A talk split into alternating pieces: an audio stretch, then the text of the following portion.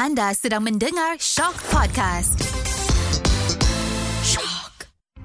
Jika anda diminta masuk ke sebuah bilik gelap untuk disoal siasat, apakah anda berjanji hanya akan berkata yang benar-benar?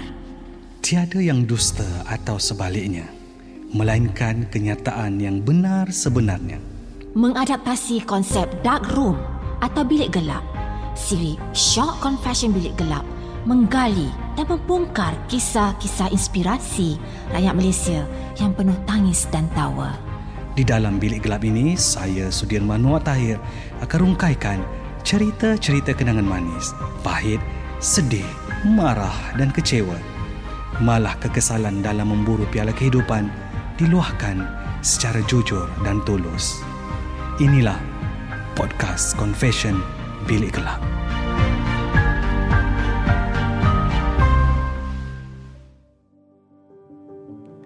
Assalamualaikum warahmatullahi wabarakatuh. Anda kembali bersama saya Sudirman Muhammad Tahir dalam podcast Shock Confession Bilik Gelap. Dan minggu ini sekali lagi saya akan membawakan tetamu yang akan berkongsikan kisah mereka, perjalanan mereka yang dilalui mereka sehingga ke hari ini, yang pastinya akan memberikan kita inspirasi dan juga manfaat untuk kehidupan kita. Dan saya hadirkan kepada anda, ini dia seorang individu yang saya kira menempuh pelbagai cerita, bukan sahaja dalam sisi kerjayanya tetapi juga kehidupan sehariannya, yang saya rasa cukup menarik untuk kita kongsikan dalam podcast show ini, Confession Bilik Gelap. Assalamualaikum Diraf Dias. Waalaikumsalam. Apa khabar? Alhamdulillah sihat. Nama dia bukan Diraf Dias sebenarnya, nama dia lain, tapi dia terbalikkan ejak namanya dan dijenamakan sebagai Diraf Dias. So mungkin Diraf, kalau boleh kita kongsikan dahululah kepada pendengar-pendengar podcast Confession Bilik Gelap kita ini. Introduce dahulu sebab sedikit nama penuh Diraf Dias. Macam mana boleh dapat nama Diraf Dias tu kan? Okay, Assalamualaikum.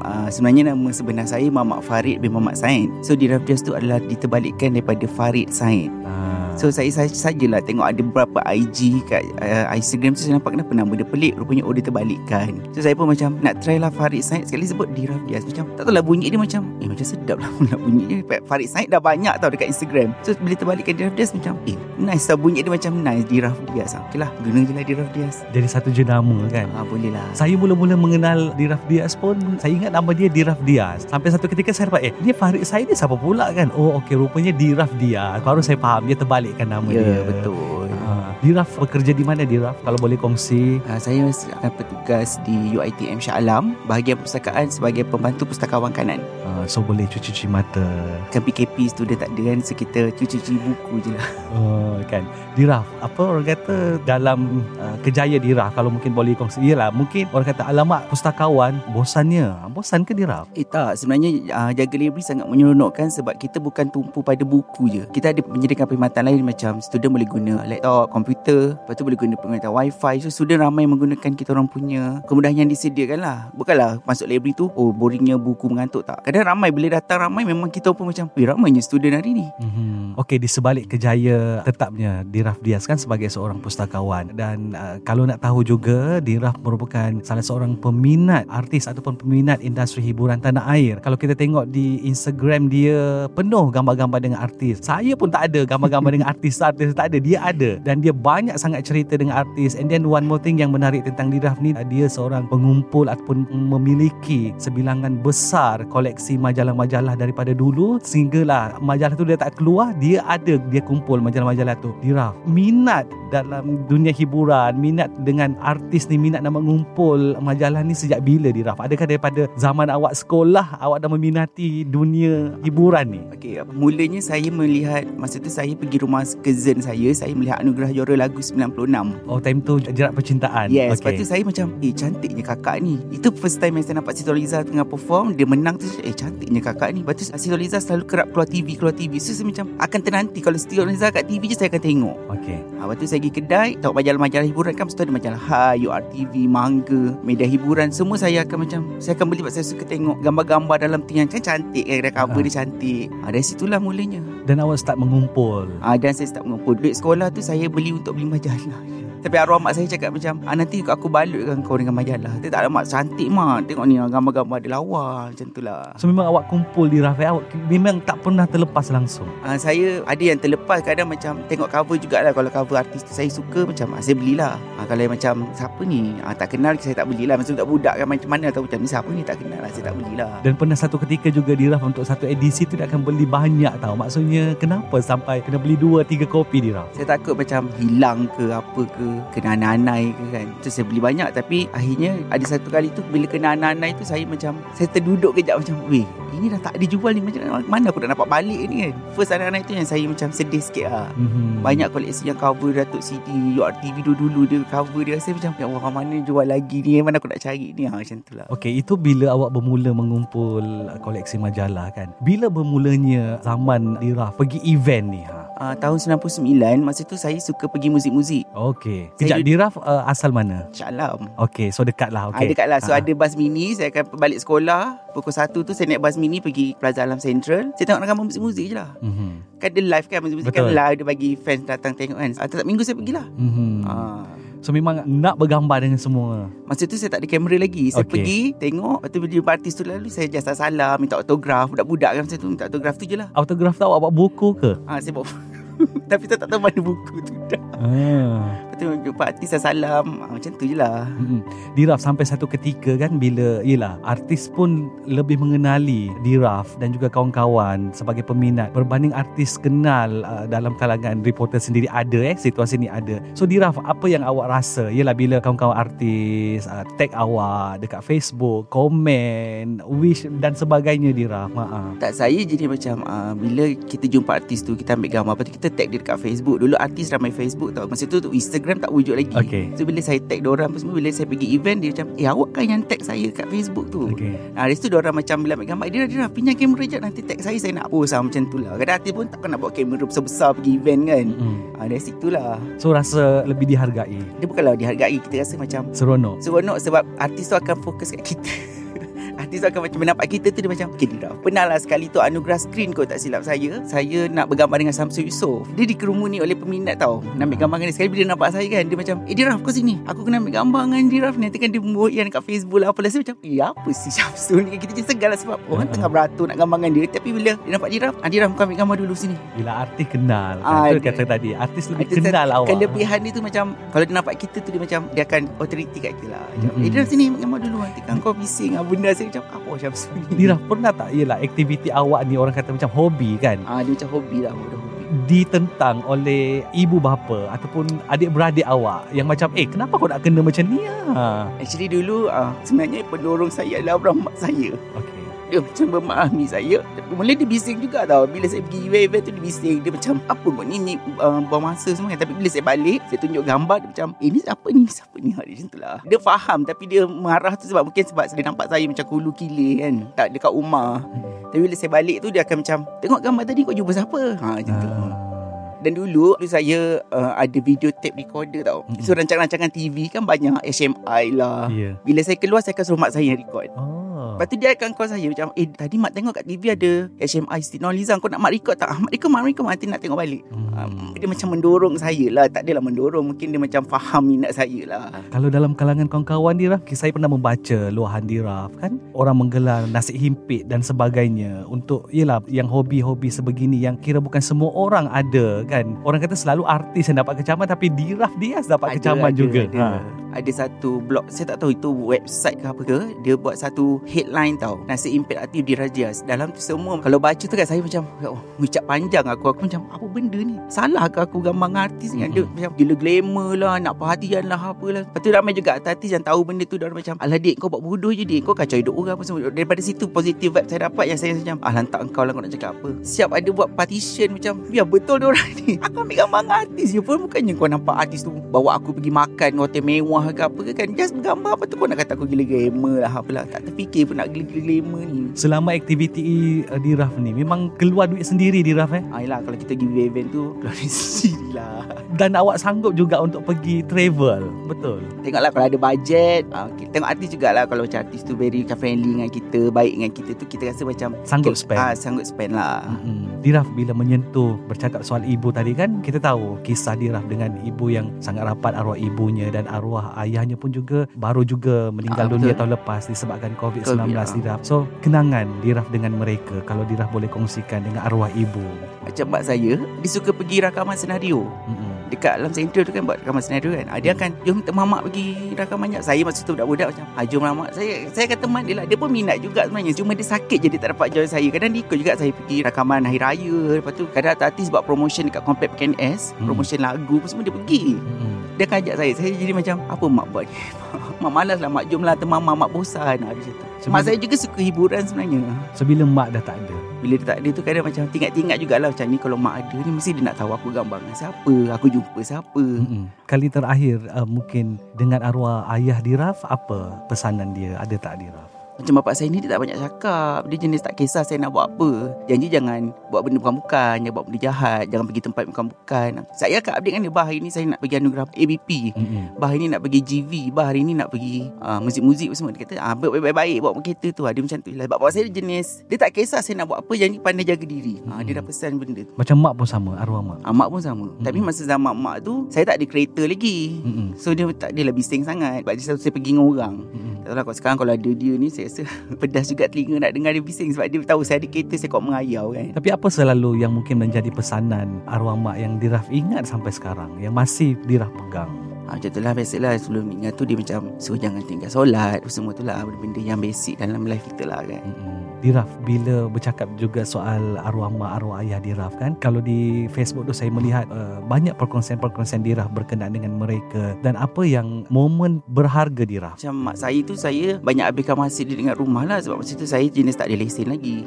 Tapi mak saya memang kuat berjalan. Dia akan suruh saya naik motor, bawa dia pergi sana, pergi sini. So benda tu yang buatkan saya cari rindu lah. Sebab saya kadang masa keluar kereta tu, saya terus macam tu, saya ingat dia. Jadi kalau mak dia, mesti aku dah ke Perak, dah ke Johor, dah ke mana-mana, dah pergi bawa dia. Macam tu lah.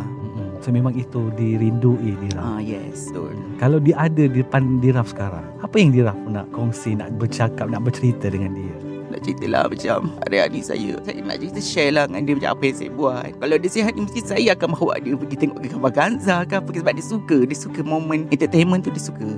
Nak bawa dia jalan-jalan. Yelah macam kita tengok orang buat aktiviti dengan mak. Sebab tu saya sangat emosi bila baca-baca dia macam orang kau ajar dengan mak. Terima kasih macam, korang ni tak ada otak ke? Korang tak otak. Aku ni kalau boleh, aku nak bawa mak aku pergi mana-mana. Aku nak bawa dia pergi jalan-jalan semua kan. Benda tu yang saya nak sangatlah buat kalau dia ada. Tapi saya tahu benda tu takkan nanti lah. Apa perkara yang mungkin Diraf tak dapat nak lakukan untuk ibu selain pada yang Diraf kongsi tadi? Itulah arwah mak saya ni, dia sebenarnya jenis macam bukan nak anak-anak tu apa, macam nak cakap contohnya kalau babak kahwin ke apa ke, dia bukan jenis maksa-maksa.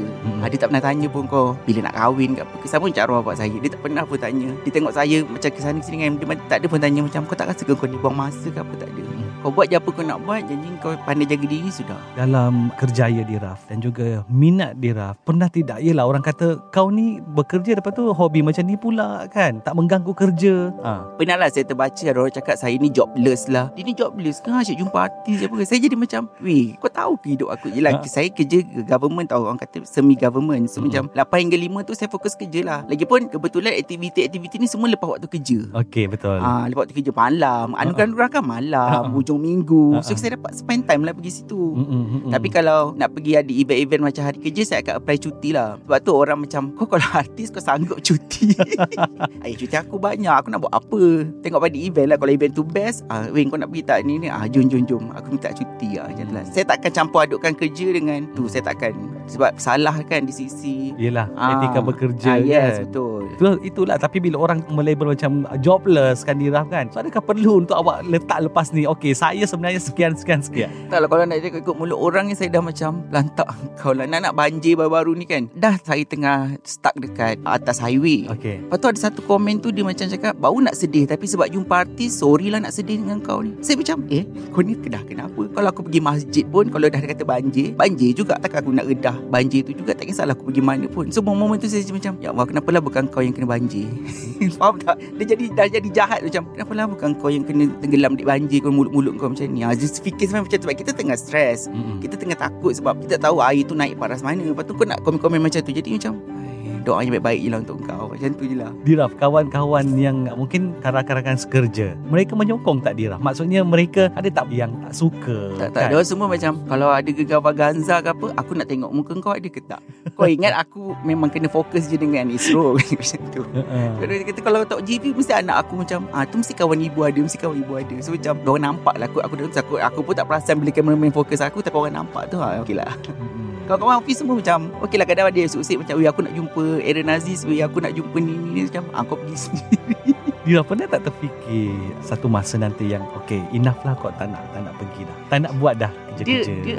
Dia macam ni tau. Ada sekali saya pernah terfikir macam dah lah weh, aku dah nak stop. Tapi pengaruh kawan-kawan yang macam, Diraf next week ada ni, Diraf jom GV kali ni ada artis favourite kau. Saya jadi macam alah kau ni, kau takkan boleh berhenti Diraf, kau stop. Kau jangan cakap kau nak bersara ke apa. Aku tak, kau tak kerja, hobi ni ada bersara juga. Kadang dia macam ya aku rasa aku nak bersara lah weh, bagilah kat orang lain, asyik muka aku je yang bergambung artis. Tak ada, kau tak akan bersara Diraf. Dah jom minggu depan kita ada GV, kita ada ni semua. Saya macam tak tahulah nak berhenti bila.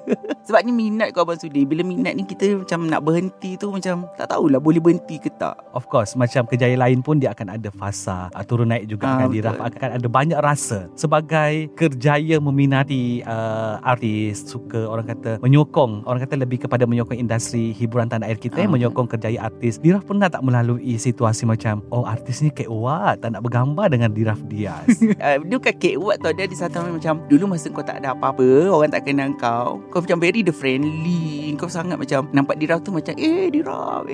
So daripada jauh dah angkat tangan dah, jadi Diraf buat apa kat sini. Tapi sekarang bila dah ada nama sikit, dah popular, macam kita nak bergambar dengan dia tu, nak gambar boleh. Okay, saya macam macam aku dah ke? Okay, faham. Dia dah ada nama, dia kena jaga dia orang punya standard ke, tak tahulah. So kalau hari macam tu Diraf band lah. Peminat atau band artis? Dia bukanlah band. So macam lepas ni kalau dijumpa dia macam, dia nak gambar tak? Dia okey tak? Kalau mood dia okey aku pergi. Kalau setakat tengok muka dia macam tak payahlah. Contohnya macam tu lah. Macam tengok muka dia okey tak? Dia okey je lah yang fan tu. Boleh pergi. Kalau setakat macam muka ketat je, tak payahlah, duduk je lah balik. Macam tu lah. Ada tak artis di Malaysia yang Diraf Dias tak kenal? Takat ni semua artis saya kenal kot. Yang baru nak naik ke, yang dah popular ke, yang dah sendu, saya kenal kot. Kalau keluar kat TV tu saya macam oh dia ni macam tu. So sampai tahap itu, orang kata Wikipedia awak sangat luas ya. Sampai dulu macam saya ada macam Abang Sudi pun tahu kan, buat kolom bakat baru kan. Dia pembekal kepada kolom saya dulu. Saya akan tanya Diraf, aku nak 2 orang minggu ni. Adalah muncul. Kadang macam pelakon baru kan, sampai dia kata dia ni siapa Diraf? Ni artis barulah. Siapa aku tak kenal. Tuk dah popular dah buat artis tu macam tulah. Okay. So maksudnya ada juga kelebihan menjadi orang kata penyokong kepada kerjaya artis kita kan, kepada industri hiburan tanah air kita kan. Okey, sebagai peminat pula Diraf kan, ada ketika mungkin awak kesalkan terhadap industri kita, apa dia? Tak, kesalkan tu tak adalah, cuma saya macam terkilan kalau ada setengah artis yang saya support dulu, walaupun kita tak adalah support beria macam pergi jumpa dia apa tak. Saya rasa macam bila dah ada nama sikit, satunya kesal tu macam diorang ada X sikit tau. Macam saya cakap tadi lah, macam dulu kalau kau tak popular nampak aku yang pening je, tapi bila glamour ni dia ambil gambar je macam nak tak nak, macam kenal tak kenal. Dia tak syok kat situ lah. Dia macam aku rasa aku dulu sama je macam sekarang ni, tak ada pula besar sangat, tak ada pula kecil sangat, sama je. Dia tak kenal aku ke ni? Ada tak situasi yang mana individu A nak berkawan dengan awak sebab memudahkan mereka nak berjumpa artis? Ada, tapi saya elakkan berkawan dengan dia. Adalah beberapa dulu macam Facebook macam Diraf nak kawan dengan kau lah, nanti boleh ikut kau pergi event. Saya macam okay bye. Kalau jumpa kat event pun saya buat tak nampak je. Lepas tu dia tegur-tegur, saya macam saya macam okay, so bila tiba hari anugerah, awak dah macam counter pertanyaan juga kan? Boleh lah. Dia macam bila saya bergambar tu kan, siapa tu Diraf? Tu pelakon baru Reza Rosli. Oh ya ke? Okay lah, jomlah gambar. Tu siapa Diraf? Tu pelakon baru tu Ria Afiroshdi. Oh ya ke? Jom gambar. Macam tu lah. Minta-minta tiket. Ada ni GV ni GV ni pun ada 2-3 orang DM saya macam aku pun tak pergi, kau nak tiket. Macam tu lah. Diraf sebagai seorang peminat, penyokong industri hiburan kita, siapa yang mungkin dulu Diraf nak jumpa dan akhirnya dapat Diraf jumpa dan yelah orang kata jadi fans nombor 1 kepada artis itu? Saya memang minati artis lama tau, artis legend macam Fauzan Atiq, Liza Hanim. Tapi saya dulu memang teringin sangat nak jumpa kat Liza Hanim sebab dah banyak-banyak artis jumpa. Datuk Siti saya pernah jumpa, Nazrin saya pernah jumpa, Nibai Zura semua saya pernah jumpa.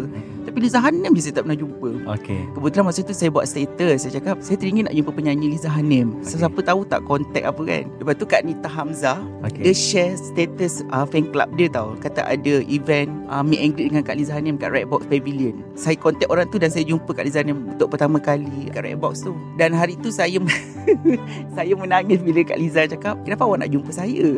Saya terus bercerita, "Saya kecil-kecil dulu minat tengok akak." Sampai nangis lah Kak Liza macam, "Diraf, kalau awak ni perempuan, saya dah peluk awak dah." Maksudnya sebenarnya tu saya dah hilang malu dah. Macam kenapa aku menangis ni lah, kita nak sangat jumpa dia dan dia depan mata kita. Macam tu lah.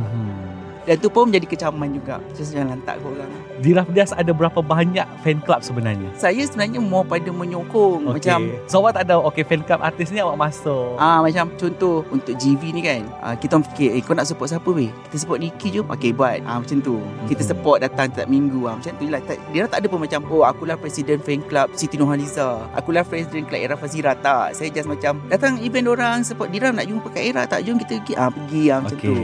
So orang kata yelah lebih kepada menyokong. Menyokong lah. Kita tak mampu nak jadi presiden-presiden ni. Tak naklah, penat nanti kena kecam je, penat lah. Okay Diraf, kalau satu hari diberi peluang ataupun diberi pilihan, apa yang awak nak cuba perbetulkan dalam kehidupan Diraf? Nak cuba baiki, nak cuba tukar semula. Tak nak Diraf Dias yang sekarang. Mungkin one day kalau dapat baiki, saya nak jadi orang yang lebih baik lah. Mungkin saya nak jadi staff yang cemerlang. Ini memang nampak klise, tapi ini kehidupan kita kan. Macam kok saya dipertemukan bukan jodoh ke, kita tak tahu. Saya nak bina keluarga yang bahagia bersama dengan anak-anak, macam itulah. Tapi belum ada. Belum ada nantilah. Sebab terlalu busy dengan dua kejaya. Tak adalah busy dia macam dulu macam arwah mak ada, dia kata kalau kau tak kahwin mak nak carikan jodoh. Lepas tu macam dulu abah pun macam, abah tak paksa kau nak kahwin ke tak. Mungkin sebab dia nak saya jaga dia kot. Terus sekarang ni bila dia tak ada, macam kau tak fikir. Saya rasa macam nantilah ada jodoh aku adalah. Macam tu. Diraf, sedikit bila saya dapat tahu juga yang arwah ayah meninggal ketika Diraf pun dalam masa yang sama COVID juga. So tak dapat menatap kali terakhir Diraf ya? Kisah dia macam ni, saya tak tahu lah. Mungkin percaturan Allah tu indah. Sebelum dia kena COVID tu, saya memang banyak spend time dengan dia. Bila dia dah tak ada, saya pun terfikir. Dulu selalu kalau macam dia ajak keluarga, saya macam abah tak boleh lah nak pergi ini nak ini. Tapi bila dia macam jom bawa abah pergi ni, saya terus macam okay jom. Walaupun ada hal pun saya macam korang aku tak jadi join sebab aku nak spend time dengan bapak aku. Lepas tu saya buat video dengan dia. Masa tu ada kontes Kak Liza Hanim dengan satu bank tu, dia buat pasal hari bapa. So saya buat, jom bah kita buat kontes ni bah, kok menang boleh bagi duit ni dua kan, macam tu kan. Sampai video dengan dia, buat video dengan dia semua. Lepas tu rezeki menang, cuma sedih sebab dia tak dapat rasa duit kemenangan tu. Walaupun tak banyak, tapi saya rasa macam dah niat nak macam nak bagi dua ke, nak bagi semua kat dia ke, macam tu lah. So memang tak dapat jumpa ketika itu dia. Tak sebab saya kuarantin, saya dekat hospital. Sebab sebelum abah pergi tu memang hospital dah call dah. Dia cuma cakap ayah awak ni dah, biasalah masa tu doktor Chinese. Mungkin itu cara dia cakap kot, tapi bagi kita rasa macam apa dia cakap macam ni. Dia kata macam kami cuba tolong, kalau tak ada mungkin bapak you boleh meninggal. Dia cakap macam tu. Lepas tu saya terus dah macam, oh doktor nak bagi hint lah ni. So saya cakap tak apalah doktor do the best. Kalau bapak saya ajal dia dah sampai, saya terima je lah macam tu. So 3 pagi tu doktor call cakap dia dah tak ada. Saya tak boleh tengok lah, saya cuma tengok kat WhatsApp video je yang dihantar kali terakhir. Yang dihantar oleh abang saya. Sebab rezeki arwah bapak saya, abang saya dapat uruskan walaupun masa tu COVID. Abang saya yang angkat jenazah masuk dalam liang lahat, semua abang saya yang buat. Saya ikut kan tak boleh. Betul, kan ha. Tapi masa tu macam disuruh anak pula boleh. Tahulah SOP masa tu. Rezeki abang saya dengan bapak saya lah. Dan ketika itu awak rasa ralat tak Diraf tak dapat? Ralat tu yelah sebab kita tak dapat tengok kan. Tapi macam saya fikir, oh ni percaturan Allah yang indah. Dia bagi aku rapat dengan abah sebelum dia pergi. Tapi masa dia pergi aku tak dapat tengok dia. Mungkin waktu Mahathir, aku dah rapat dengan dia sebelum meninggal. Sekarang ni abang aku yang tak jaga dia, yang tak duduk dengan dia, yang uruskan jenazah dia. Macam tu lah. Sebab saya tinggal dengan dia, apa-apa semua saya dengan dia lah. Sebab tu saya dapat hari tu pun sebab daripada arwah abah lah. So sekarang di rumah seorang diri? Dengan adik saya, dengan suami dia lah. Duduk sekali. So bayang libat. Kadang macam baring tu kan, macam kita akan nampak dia kulu kilir tau. Sebab dia suka basuh baju, dia suka mengemas. Bapak saya ni dia suka mengemas, basuh baju. Kalau kita lipat baju ke apa, dia tak nak. Dia bagi dia macam tak cantik, biar dia je yang buat. So kadang-kadang macam lipat baju tu, kadang-kadang ingat macam ini kalau aku salah sidai ni kena punggah balik ni ya. Macam tu lah Diraf, mungkin yelah kata-kata akhir daripada seorang Diraf Dias sebagai orang kata, bukan saja sebagai seorang pekerja yang ada pekerjaan tetap, tapi juga sebagai penyokong industri hiburan kita, Diraf. Mungkin apa yang awak nak sampaikan kepada orang yang mungkin masih tidak faham apa yang dibuat ini hanya orang kata hobi yang kita perlu kongsi kepada orang? Macam sekarang ni pun kita tahu, kita baca-baca dekat internet semua, ramai yang kecam ada artis ni. Kadang-kadang saya jadi macam, orang kata dah lah, dosa lah, maksiat lah, hiburan ni maksiat lah, apa semua. Bagi saya macam, kau tak tahu apa yang diorang lalui. Kau kena faham diorang bekerja mencari rezeki dari cara macam ni.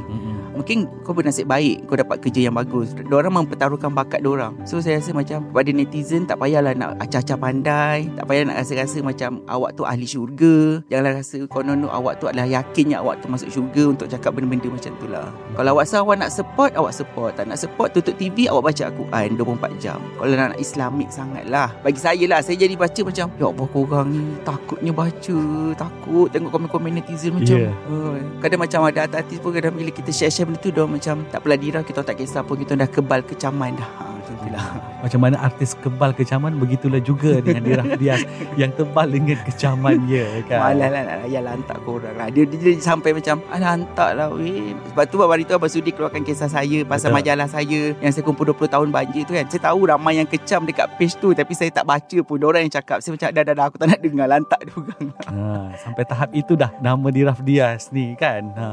Diraf, terima kasih sekali lagi kerana sudi bersama dengan saya dalam podcast Shock Confession Bilik Gelap ini. Dan semoga apa yang dikongsikan oleh Diraf tadi, orang kata bukan sahaja satu perkara yang suka-suka, tapi sedikit sebanyak sebenarnya memberi saya inspirasi juga. Bukan semua orang akan melalui situasi sebegitu, dan bukan semua orang mampu untuk berdepan apa yang Diraf telah lalui. Dan semoga ia juga memberi kita satu lagi semangat untuk meneruskan kehidupan kita, untuk menjadi seorang yang lebih baik. Jadi teruskan bersama saya, Sudirman Muhammad Tahir, dalam Confession Bilik Gelap.